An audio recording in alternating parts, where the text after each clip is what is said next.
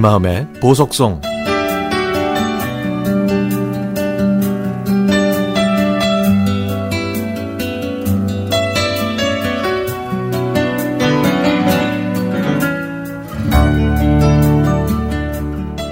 결혼에는 관심이 없었던 저는 직장에 다니면서 제가 좋아하는 일만 하면서 살았습니다.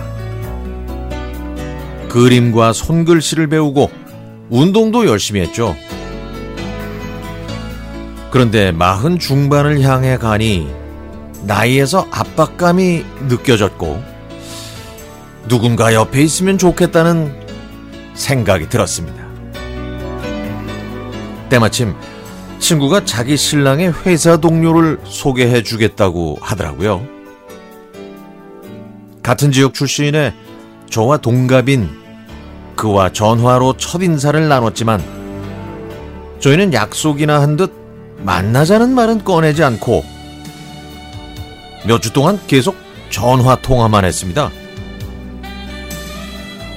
퇴근하고 집에 오면 오늘 하루는 어땠는지 물어보고 제 얘기를 잘 들어주는 그 사람의 전화를 기다렸습니다.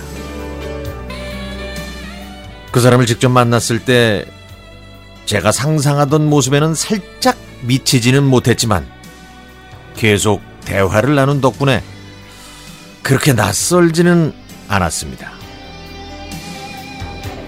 그렇게 연애를 시작해서 몇 개월 후에 드디어 프로포즈를 받았는데요. 처음에는 동생한테만 알렸는데 입이 근질거렸던 동생이 엄마에게 말씀드리는 바람에 온 식구가 알게 됐죠. 남자친구를 집으로 데려와서 부모님께 인사 드리는 날. 음식 솜씨가 좋은 엄마는 제대로 실력 발휘를 하시더군요. 제가 결혼을 포기했다고 생각했는데 신랑감을 데려오니 더욱 기쁘셨나 봐요. 저희는 코로나가 잠잠해질 것을 기대, 기대하면서 2020년 9월로 결혼식 날짜를 정했죠. 그런데, 그런데요. 얼마 안 지나서 동생한테 전화가 왔습니다. 엄마의 건강검진 결과가 나왔는데 폐에 종양이 있어서 자세한 검사를 받아보라고 했다는 겁니다.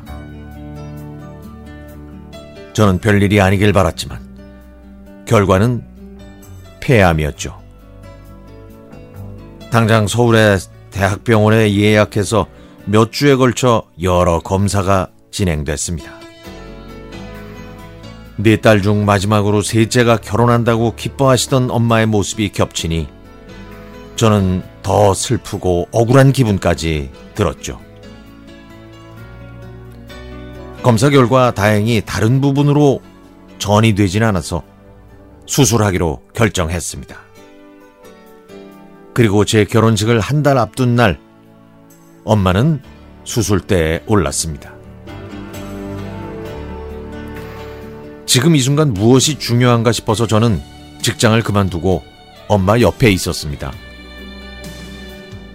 엄마가 퇴원하신 다음에는 엄마와 함께 시골집으로 내려가서 농사일도 하고 결혼에 필요한 준비도 하며 바쁘게 보냈죠.